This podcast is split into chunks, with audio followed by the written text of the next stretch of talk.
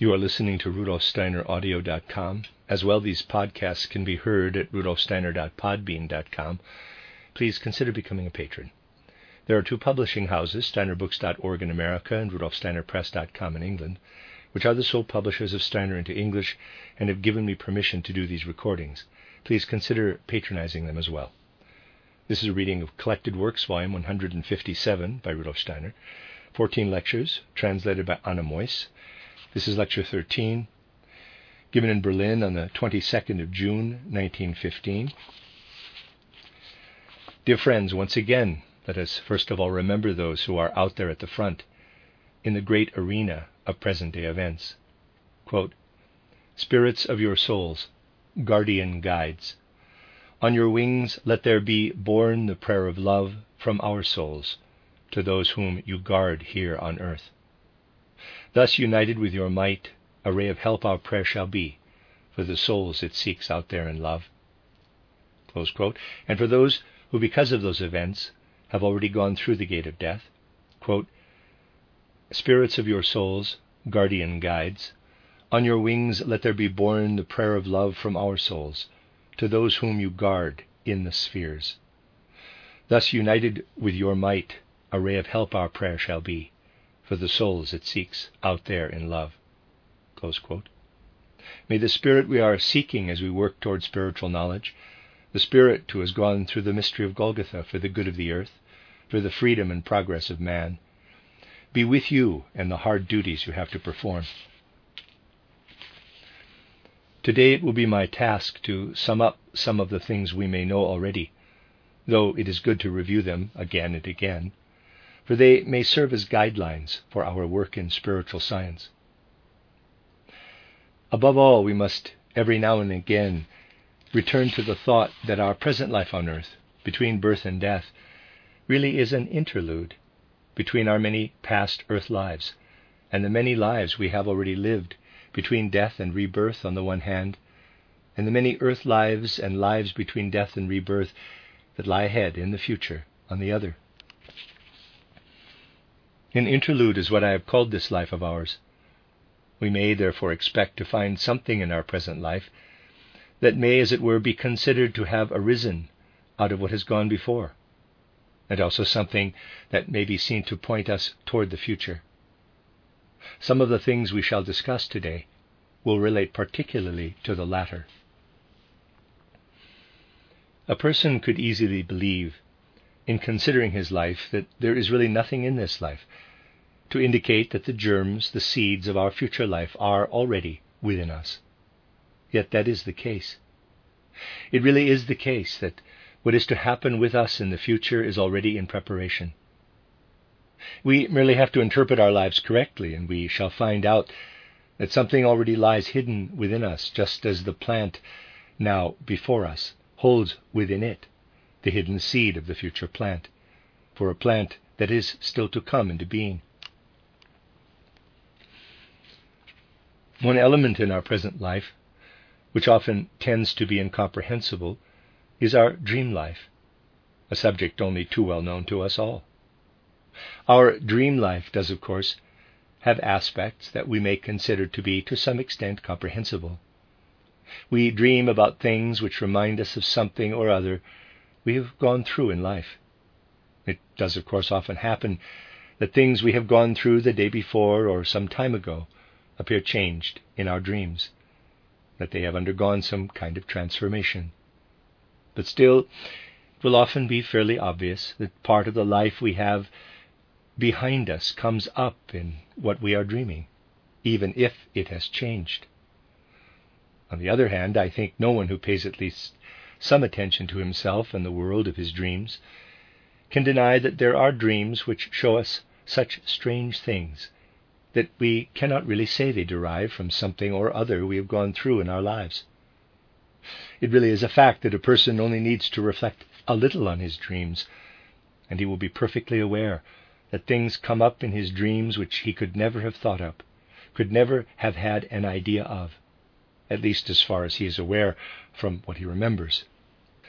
We shall understand how all this fits together if we take a closer look at what really happens when we dream.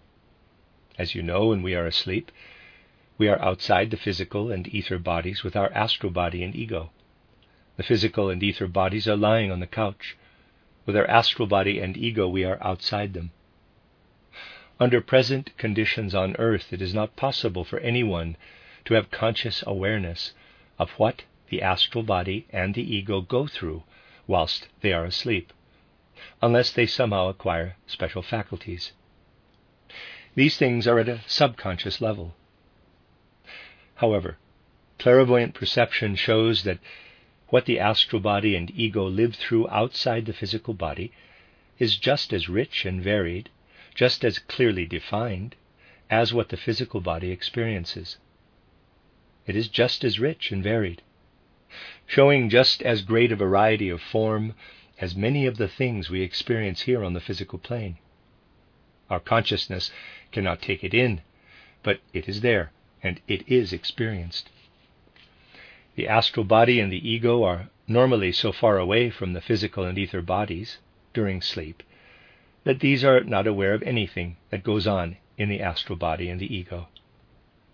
Dreams arise when the astral body and the ego come so close to the physical and ether bodies that the ether body is able to receive impressions of what goes on in the astral body and ego. When you wake up knowing that you have been dreaming, it strictly speaking means that the contents of your dream have become conscious because the astral body and the ego were re entering. And before the physical body was able to become conscious of having the astral body and the ego within itself again, the ether body became conscious of this. The ether body rapidly took in what the astral body and the ego had experienced, and this gave rise to the dream a dream, therefore, arises through interaction between astral body and ether body. As a result, the dream is given a particular coloring. It is given a kind of coating, one might say. As you know, at death, the human being departs with his astral body, ego, and ether body, and the ether body then immediately sees the past life in retrospect. This vision of the past life is in fact attached to the ether body, and the review comes to an end when this dissolves. The ether body, therefore, has the capacity for carrying the imprint of all the events in one's life. The ether body really bears the imprint of everything we have gone through in life. This ether body has a very complex structure. If we were able to dissect it out in such a way that it retained its form, it would be a mirror of our present life, a picture of our life, going back to the moment, the point in time to which our memory extends. As we enter into the ether body with our astral body and ego, and the ether body comes to meet the incoming astral body, it carries things, memories of things it has experienced, toward that which is coming in with the astral body and it uses its own images for what in the astral body is something real. I want to put it more precisely. Let us assume someone is asleep and with his astral body and ego out there encounters, let us say, another individual. The person will know nothing about this. He experiences the encounter. He experiences a certain friendly feeling toward the other and knows that he is about to do something together with this other individual. Let us assume he experiences this outside his ether body. This is possible. Yet he'll know nothing about it. Then the moment of waking comes. The astral body and the ego return to the ether body, bringing toward the ether body whatever has been experienced.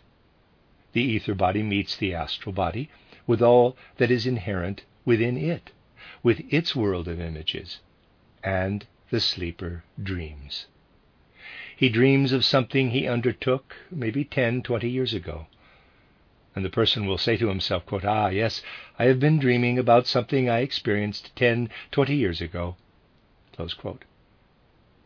But if he reflects carefully, he may well find that the past event has undergone a complete change.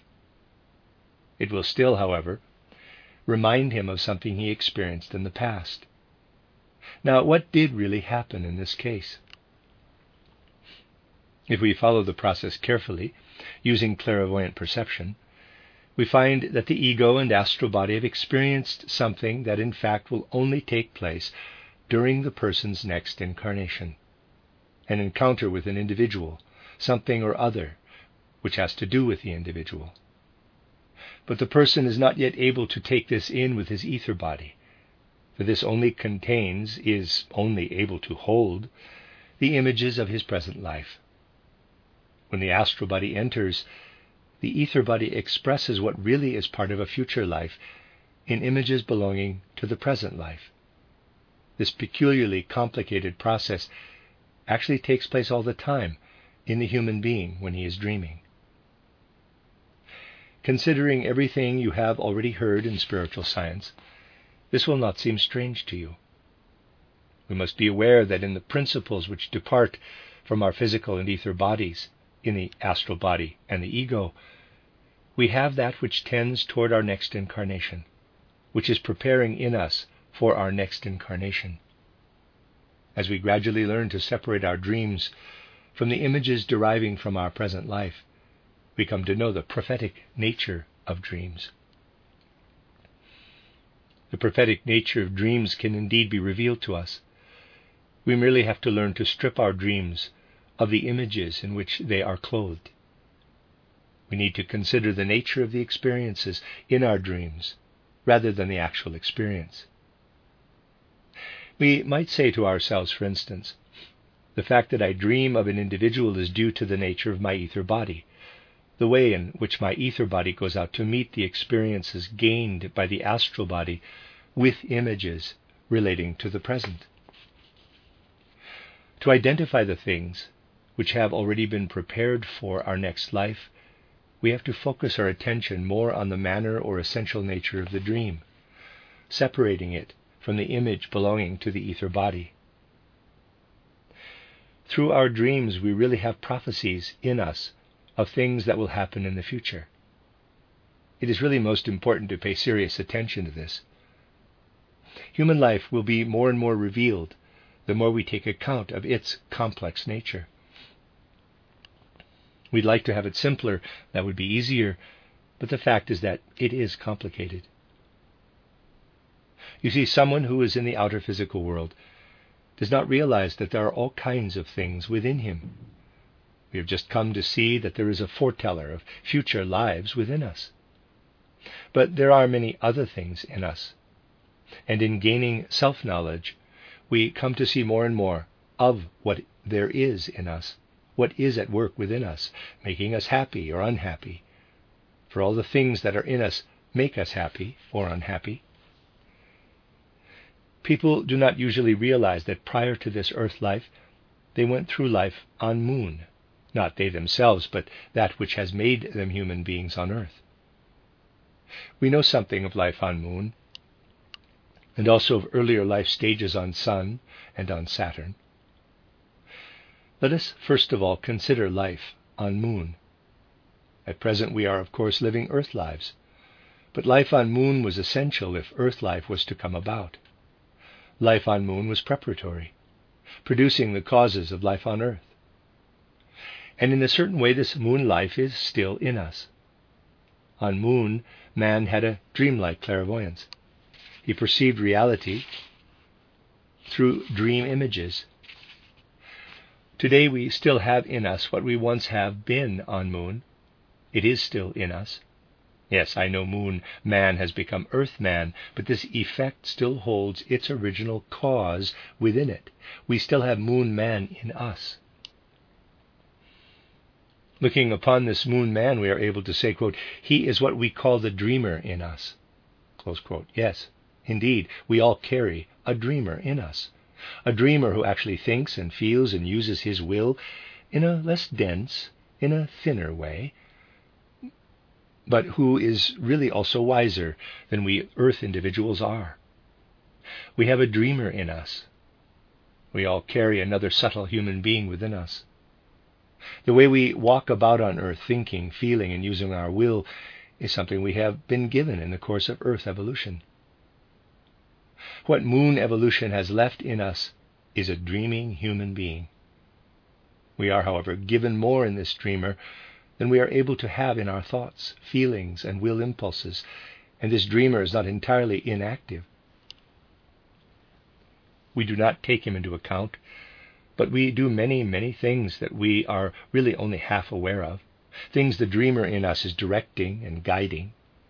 We arrange things, but the dreamer in us also does this, his part, guiding our thoughts in this or that direction. We may think up a sentence, for example. The dreamer will make us say that sentence in a specific way, giving it a point, a particular nuance of feeling. The dreamer is what is left in us of moon. Let us refer to an outstanding individual and show how the dreamer can be found in him. When people get to know people in life or get to know outstanding individuals through their writings, they usually consider the other as a human being on this earth and not as a dreamer, a poet. Yet it is there that he expresses himself more profoundly. Emerson was a great writer. He had the peculiarity that he always became so engrossed in whatever subject he was dealing with that it is easy to show up the occasional contradiction in his work. The reason is that he was always completely taken up with the subject he was dealing with at the time, failing to take into account that what he was characterizing at the moment was contradictory to the characterization he had given when involved in another subject. In the case of Emerson, it is always possible to detect subtle undertones of his moon being, of the dreamer, wherever he became completely involved in a person or an object.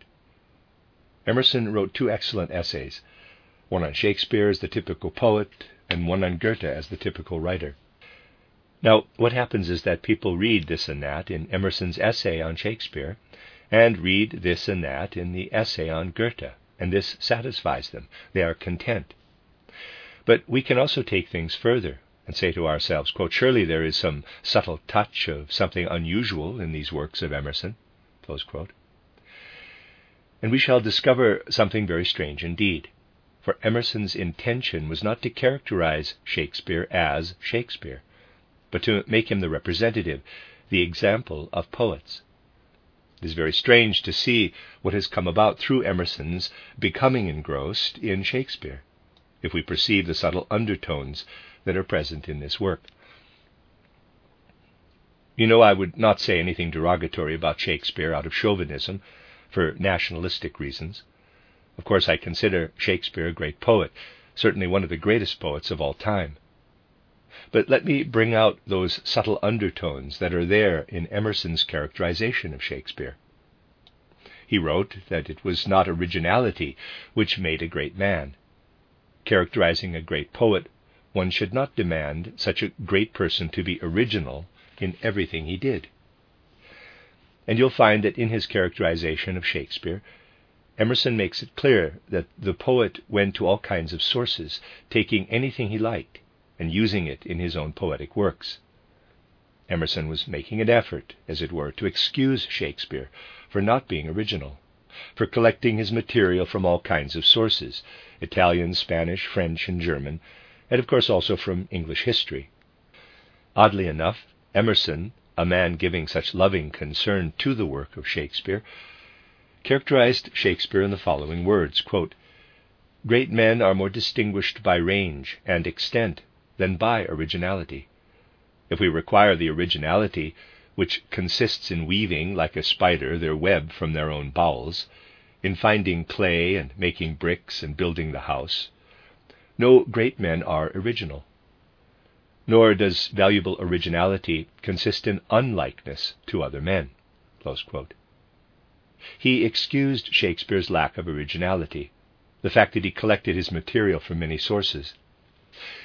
Indeed, he went so far as to say that one had to consider the nature of English audiences at the time, for Shakespeare sought to be to their taste.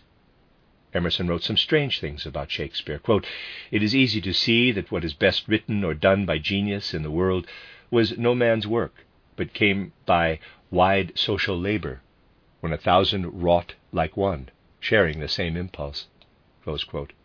And the strangest thing Emerson said about Shakespeare in his loving characterization, the strangest thing. Please listen to this. Quote, It has come to be practically a sort of rule in literature that a man having once shown himself capable of original writing is entitled thenceforth to steal from the writings of others at discretion. Emerson was therefore trying to demonstrate Shakespeare's world renown exactly by showing that great men plagiarize on each other's works, and that the themes he used in his numerous works were actually taken from the work of others. That is the subtle undertone to be found initially in Emerson's Shakespeare characterization. Let us now consider his loving appreciation of Goethe. Emerson characterized Goethe as representative of writers. Yet he said, with reference to Goethe, that nature depended on her wonders being put in words. Every stone, every plant, every creature in nature was waiting to be uttered in words by the soul of man. The writer, Emerson said, would be in immediate contact with nature. It was as though the Creator himself had first made provision for the idea, and then one day the writer would appear. It was strange. Emerson said with regard to Goethe how this man owed none of his gifts to his people, his country, his environment, for everything bubbled up out of him. Truth and error, too, was determined by Goethe himself. Everything was his own. In his characterization of Goethe, Emerson sought to find his concepts from all kinds of sources. Characterizing Shakespeare as a splendid robber, he presented Goethe as someone working out of the center of the world, as nature herself. Here are some passages from Emerson's description of Goethe. Quote, the secret of genius is to suffer no fiction to exist for us, to realize all that we know in the high refinements of modern life, in arts, in science, in books, in men, to exact good faith, reality, and purpose, and first, last, midst, and without end, to honor every truth by use. Elsewhere he said, quote, I find a provision in the constitution of the world for the writer. He characterized Shakespeare as being the way his audiences wanted him, Goethe as a man who had been envisaged from the very beginning of the world. Quote, he is not a debtor to his position, but was born with a free and controlling genius. And again, quote, he sees at every pore and has a certain gravitation toward truth. He will realize what you say. He hates to be trifled with and to be made to say over again some old wife's fable that has had possession of men's faith these thousand years. Those words were used to characterize Goethe. In his characterization of Shakespeare, Emerson said that he could never do enough to collect material from all kinds of sources, particularly written sources. I would say that in his characterizations of Shakespeare and of Goethe, Emerson succeeded marvelously well in bringing out the difference between Shakespeare and Goethe. Out of what we feel about this, we are then able to discover what the dreamer has contributed in either case. That is how Emerson came to characterize Shakespeare as a great robber and Goethe as the great ally of the truth. This is extremely interesting, for there was no conscious intention, yet there is this particular tinge to both essays. You see, there is another way of reading than just picking up a book and going through it. In fact, we do not find out the most important aspects of things if we just take them by themselves, but only by comparing them, by letting one thing act on us side by side with another. It has been possible for me to give this example because, in the case of Emerson, it is often the dreamer who is speaking. It is absolutely possible to be aware of two persons speaking in his voice. Emerson was, of course, aware of the contradictions which your run of the mill reader finds in his works. After all, some of the contradictions in Emerson are so glaringly obvious you really cannot miss them. On the one hand, he calls the English the greatest nation on earth. On the other, he puts the Germans above them. One thing is said out of surface consciousness, the other out of the dreamer. It is particularly interesting to read the two conclusions to the essays on Shakespeare and Goethe one after the other, taking them simply as conclusions. In the essay on Shakespeare, Emerson wrote that none has as yet attained to what the poet represented in the world. Quote, the world still awaits the poet priest. Something of a feeling of resignation is apparent in the conclusion of the Shakespeare essay. At the end of the Goethe essay, we find the exact opposite that we are spurred by him to revere all truth by not merely giving it recognition, but also making it the guideline for our actions. The Shakespeare essay ends in words of resignation, the Goethe essay in words of confidence and hope. We are living in an age when it is important to consider these things to some extent, to realize them to some extent.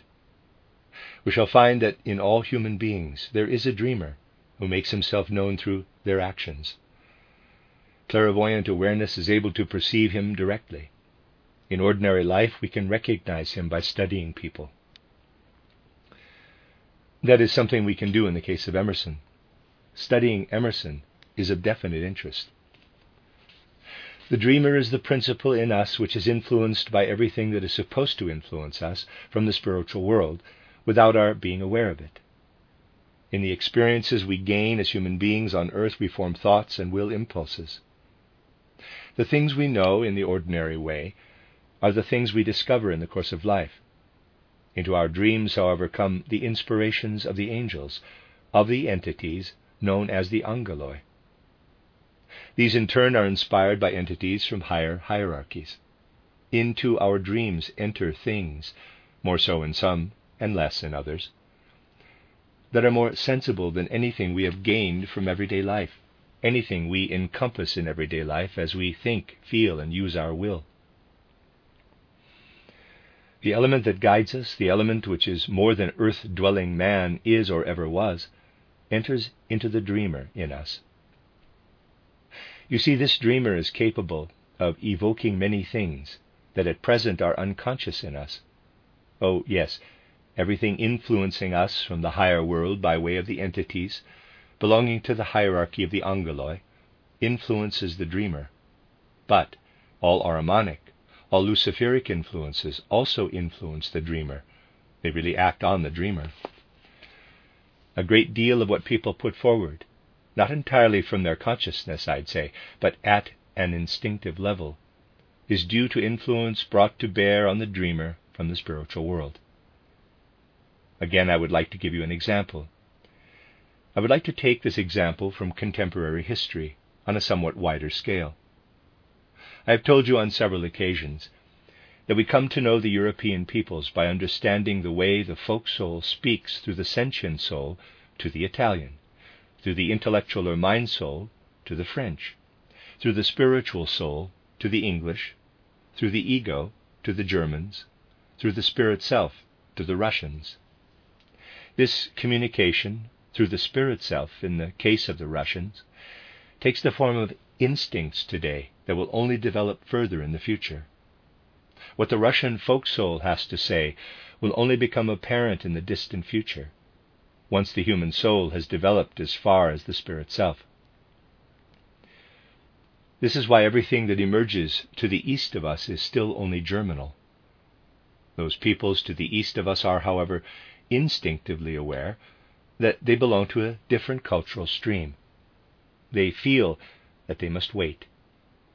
Yet no one likes to wait in reflecting on his awareness of the present. The point is that they are supposed to wait and consciously absorb European culture. Yet there is an instinct in them that they ought to lead and to guide, that they cannot put Europe to death quickly enough. The natural course of events, however, is that in Central Europe there develops whatever can develop in the dialogue between the folk soul and the ego. As for the Russian folk soul, it must learn its lessons from Central Europe. Once it has worked through what is already being worked through in advance in Central Europe, it will be able to make its own contribution to European culture. Instead, wild, chaotic instincts are giving rise to something very strange, so that we are able to see that these instincts are brought to life in the dreamer out of all kinds of Ahrimanic and Luciferic impulses.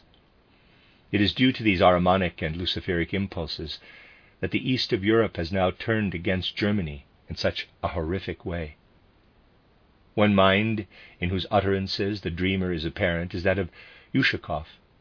He gave his views in 1885 on the relationship between Russian and English culture. I suggest you consider his ideas, for it seems most desirable that as many people as possible today develop ideas like those which not all that long ago arose in the mind of a Russian who then wrote them down. We should consider these ideas not so much for their content, but rather as symptoms of something to be found in all Russian peoples. Ushakov said that the West had grown decadent and was ripe for decline. Everything in the West had outlived its time and had to disintegrate. Russia would have to come in at this point. But Russia should not merely cultivate the West, redeem the West from its barbarism. Russia would have to redeem the whole world, and particularly Asia. The way Ushakov envisaged this redemption of Asia for the sake of the soul is as follows. Let us consider Asia.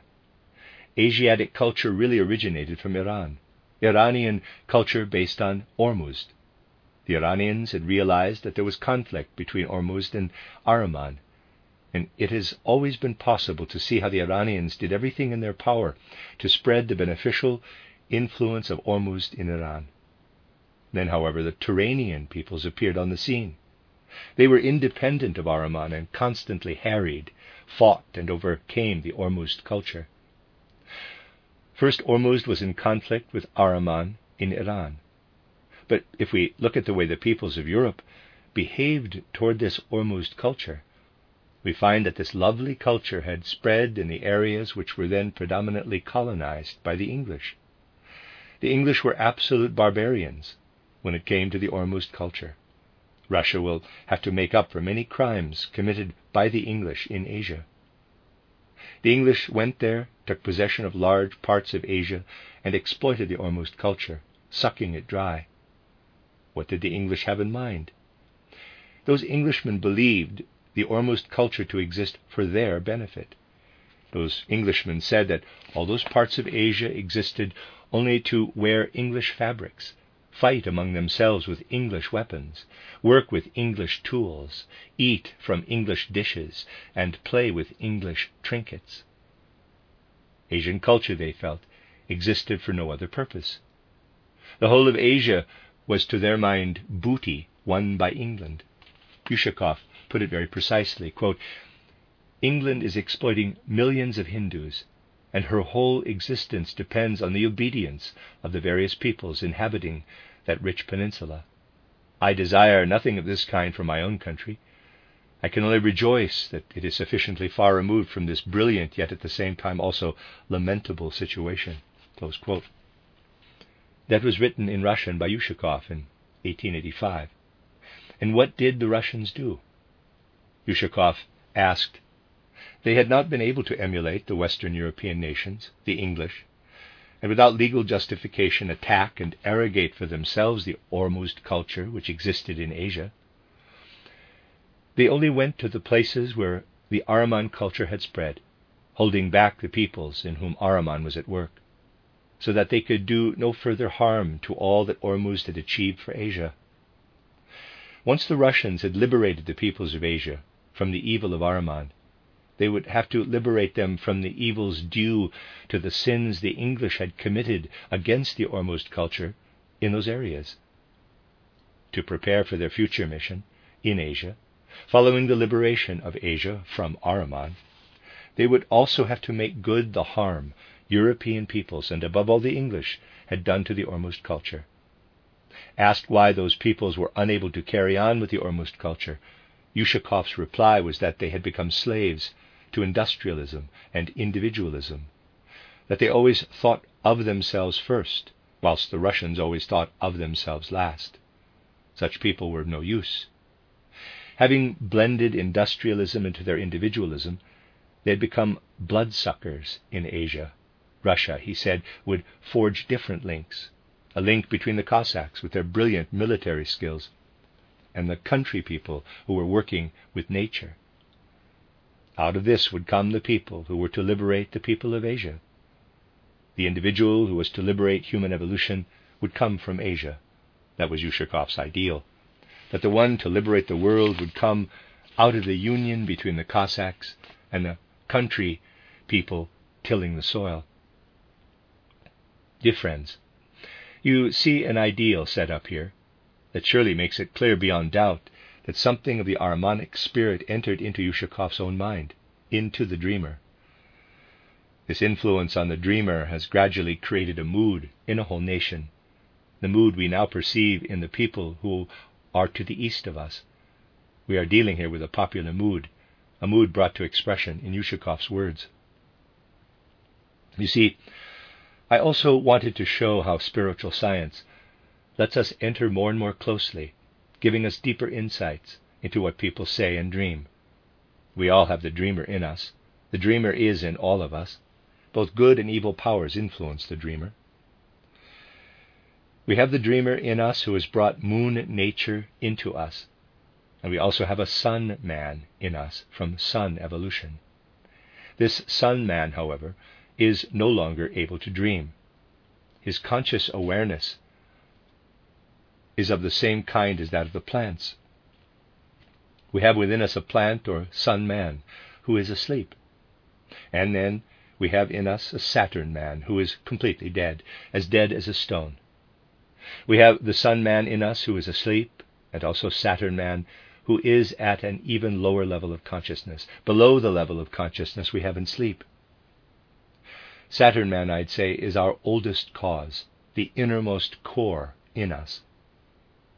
All the knowledge man gains at the present time in external life or in science is gained because the external world influences the Saturn man in us. We are not aware of being influenced in this way, but we are nevertheless influenced. Everything we think, feel, and will penetrates to Saturn man. And Saturn man is what finally remains of us on this earth, irrespective of whether we are cremated as far as our physical body is concerned or whether we decompose. The principle we call the dreamer does not endure. The Sun man does not endure. Saturn man becomes part of the elemental realm of the earth in form of very, very fine dust particles. This endures. The earth will always contain a trace of what there has been in us. If you investigate the elemental world today, you can find in it the remains of Abraham, Plato, Socrates, Aristotle, though in the form of very, very fine dust particles. You can find the part of them that was their Saturn man. Part of man that was his Saturn man is given to the earth, remains with the earth, remains in the earth with our permanent essential character. It was not like this in earlier times. It has been like this since the 15th and 16th centuries. Previously, the whole of the human being dissolved. Only those who had been well ahead of their time, like Abraham, Plato, and Socrates, left their remains to the earth. By now, of course, it has gradually come to be like this for all people. For this is what is so strange. Everything presently achieved by following the path of external science is imprinted in this Saturn man and becomes part of the earth when he does. Everything else there is to man will be lost, dissolving into the universe once the earth has reached its goal. The minerals, plants, and animals around us will pass away. Only the Saturn man you have been remains, in the form of fine dust particles. It will go over from Earth to Jupiter existence, forming the solid skeleton of Jupiter. Those are real atoms for Jupiter. People studying external science today, people thinking in an external way, influence their Saturn man to the effect that they produce atoms for Jupiter in their Saturn man. That is how Jupiter gets its atoms. If that, however, were the only thing to happen, the whole of Jupiter would be merely a mineral or mineral like sphere. Jupiter would merely be a mineral like sphere without plant growth. What we are able to take across to Jupiter through the Saturn man in us merely causes Jupiter to be a mineral sphere. Plants could not grow on it. If plants were to grow on Jupiter, the Sun man in us must also be given something. This Sun man in us only receives something from now on and into the future, if men and women absorb concepts developed in spiritual science. For the concepts we absorb outside from external science enter into Saturn man. What we absorb by way of thoughts engendered through spiritual science enters into the Sun man. This is why spiritual science calls for greater activity. Its thoughts differ from those of external science in that they are active. They have to be grasped in a living way, and it is impossible to remain passive toward thinking activity the way we do in the external world. In spiritual science, everything has to be actively thought out. We have to be inwardly active. This has an effect on the Sun man in us. And if there were no Sun principle in man, the Jupiter of the future would be entirely mineral, with no plant world. People going through spiritual development take something across that will give rise to a plant world on Jupiter. Through the Sun principle in us, we take across the future plant world. All we have to do to make Jupiter barren is reject spiritual science. We can establish spiritual science now in order that there shall be vegetation on Jupiter. Unlike others, we spiritual scientists do not talk of the marvelous progress we have made. Just listen to a modern physician, one who is very much taking the present day point of view, or to a modern philosopher, and so on. They say, quote, We need not go far back to find people who amounted to nothing at all. Someone like Paracelsus really was an idiot, and a grammar school teacher today is cleverer than Plato ever was. Plato's philosophy was thoroughly picked to pieces by Hebbel. The latter put down in his diary as an idea for a play that a grammar school teacher had a reincarnated Plato in his class. He intended to make a dramatic figure of him, showing the schoolmaster to be dealing with his reincarnated Plato, who was quite incapable of grasping anything his teacher was saying about Plato. Hebbel intended to make a play of this. It really is a pity he did not do so, for it really is a very good idea. But we do not consider ourselves to have made marvelous progress. We hold a different point of view. What people consider philosophy today holds the ego boosting view that anything going back 10 years is already out of date. We know that we have to present spiritual science today the way we do. We also know, however, that a time must come when everything we now present as spiritual science will be a nonsense in a future where quite different work will have to be done within mankind. What we have to present as spiritual science today has the form appropriate for the moment, seeking out from eternity what will be for the benefit of the present age. A time will come, however, when it will be necessary for us to try and influence the dreamer in us just as we influence the Sun man, and the whole of our external science influences Saturn man. Jupiter's mineral mass will be based on what external science makes of Saturn man.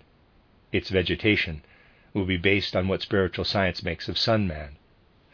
Animal life on Jupiter will arise from something that is going to follow on after spiritual science. It will be based on the spiritual science of the future. Then something else will follow which will influence man on Jupiter, something which is still to come. It will provide the basis for Jupiter culture in the real sense. At present, therefore, we are in a period of life where we prepare the mineral nucleus of Jupiter through external science, and where spiritual science influences its plant life, providing the basis for vegetation on Jupiter. The future will bring the principle that influences the dreamer, and this will provide the basis for animal life on Jupiter. Only after this will come the principle which corresponds to what man is today, producing in his thinking, feeling, and will activity. This is guided by higher wisdom, to the effect that when earth evolution has come to an end, man will be able to take himself, as man, across to Jupiter. This is how we are involved in the evolution of the earth. And we perceive out of our very own human nature that we are part of the great world, of the macrocosm. We know that everything we do is of account. We know that in joining in the pursuit of spiritual science, we contribute to vegetative life for Jupiter, and that through the things we put in words, we create what will be given to the future at the Jupiter stage of the world. Just think, dear friends, as I have told you, everything belonging to the mineral kingdom will disperse in the world. Everything belonging to the plant kingdom will disperse. Everything belonging to the animal kingdom will disperse. Nothing will continue on from the earth except for the mineral atoms coming from man, from the Saturn parts of human beings. Nothing of the mineral, plant, and animal worlds passes across to Jupiter. The only thing which will continue is the Saturn man now within us. This will be the mineral kingdom on Jupiter. I do not know if some of our friends still remember how we first started many years ago in Berlin. We were a small band in those days. Some who shared in the experience are still with us, and we started to consider these things. Let us imagine ourselves on the Jupiter of the future. What are the atoms of Jupiter? They are the Saturn parts of present day man. It is a nonsense to talk of atoms of the kind modern physicists speak of. Everything man gains from the whole of the earth enters into Saturn man and later becomes Jupiter atoms. It is pure nonsense to say that our minerals, animals, and plants contain what physicists are looking for in them. Our present earth atoms were prepared during moon existence and are what will prepare us to be sun men, just as we are now preparing the Saturn man in us. I have previously spoken of the way the atom is prepared out of the whole cosmos. You'll find this in the lectures given at the very beginning of our work in Berlin. Today I'll have to be brief, also taking into account what we have gone through in the meantime. Our stars, too, the external physical stars, the physical sun, the physical moon we see out there in the universe. That too is not the way physicists see it. Physicists would be most surprised if they managed to get up to the sun, for they would find nothing at all of what they have construed. They'd be most surprised at what they saw there. What we would find if we ever could travel up there, in accord with the times, it would have to be in a balloon that is still to be invented, in an ether balloon, we'd find the unexpected. We would not find what the physicists have construed. We'd find nothing at all by way of a physical body. It merely looks like that. The sun, moon, and stars are part of a whole that arose at some point after moon evolution. After moon evolution, it was not only the moon which perished, but everything that is part of the visible universe entered into night. And everything there is in the universe today really belongs to the earth. So that the end of the earth will not only mean the plant and animal kingdoms perishing with it, but everything out there in the cosmos perishing as well. The stars in their present form will perish into night. And then the future Jupiter world will emerge. Its atoms will be the Saturn parts of present man. Its environment will look very different from our Earth environment. A person considering all this today might ask, quote, What will remain of the present world when Earth evolution has come to an end? Mineral, plant, and animal kingdoms, all that disperses and passes away. What man gains today by virtue of being man the external power of discernment he is acquiring, will pass over into the mineral kingdom of Jupiter. The spiritual science he gains will pass over as sun man and establish the vegetation. What we say, the words we speak, will pass over. Anything moral that happens will pass over. Was not the one who was to give meaning and direction to the whole of earth evolution able to say some very special words? Was he not able to say, quote, Heaven and earth shall pass away, but my words shall not pass away? Are we not now beginning to grasp the utter profundity of the words Christ spoke? Heaven and earth shall pass away, but my words shall not pass away. Is that not literally true? Words coming from external science influence Saturn man and become the atoms of Jupiter. Words coming from spiritual science and influencing Sun Man pass across to form the vegetation on Jupiter. That which acts on the dreamer passes across to form the animal kingdom on Jupiter. The moral progress made by man and what he gains through words of the spiritual science of the future, that will be man on Jupiter. It will be words, wisdom of thoughts. This shall endure. Everything all around us in the cosmos will perish. Heaven and earth shall pass away, but my word shall not pass away. So we gradually come to see words of profound wisdom flowing from this central place of activity we call Golgotha. They flow from that point. As I once said, the whole earth evolution to follow exists so that gradually men shall come to understand the words spoken by the one who went through the mystery of Golgotha. Today I have tried to explain to you, out of the whole of spiritual science as we know it so far, Christ's words Heaven and earth shall pass away, but my words shall not pass away. Again and again in the future there will be people who know how to explain other words spoken by Christ out of spiritual science. There will have to be many of them before the full meaning of Christ's words can be understood, for they are words of guidance, words given out of the Spirit. Yet it will only be in the course of time that they can be understood out of what human beings are able to summon up out of the science of the Spirit. We need to enter into this with our feelings if we are to get a feeling for the utter uniqueness of the mystery of Golgotha.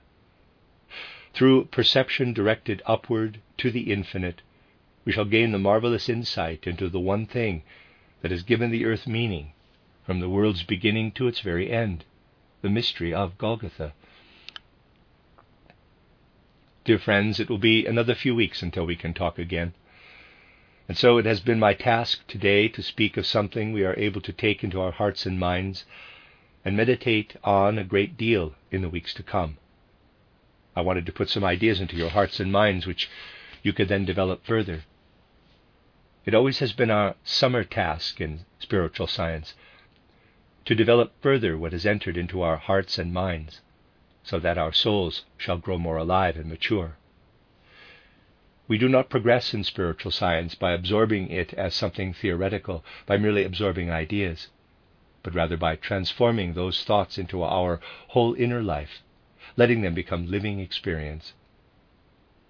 If we let this thought of how man is part of the whole macrocosm act on our souls, we will come to feel part of it all as human beings. Faint heartedness, hesitation, lack of hope will have to vanish before the magnitude of this thought. We must then at last come to feel ourselves human beings in all humility. And all we have been able to absorb of spiritual science, all that can and shall come alive in us out of spiritual science, as has always been our principle until now, needs to be given emphasis in the present day. Again and again we have to remember, as we consider things today, that the great events happening in our time are a warning. We must remember those who are leaving their ether bodies behind for us while still young. Ether bodies that will be a great help to us in letting the Spirit enter into the culture of the future. If the Spirit is to come in, there must be souls that understand something of these spiritual things, souls that look up into that world and know that up there is not only what in abstract terms is called attraction, but up there are the living dead. Up there is what they have given to mankind on earth of their own life, their unused ether bodies. Souls that have some understanding of these things will have to work together. Souls whose thoughts reach upward to meet what is streaming down from the unused ether bodies of those who have died before their time. We must fill our souls with this image of the spiritual streaming down to join the earthly. Above all, we must look up to the spiritual realm with all our thoughts, with the part of us that is already spiritual. Thus I have always summed up in conclusion in the words that shall also be our conclusion today. Quote, out of courage shown in battle, out of the blood shed in war, out of the grief of those who are left, out of the people's deeds of sacrifice, spirit fruits will come to grow if souls with knowledge of the Spirit turn their mind to spirit realms. The end of Lecture 13.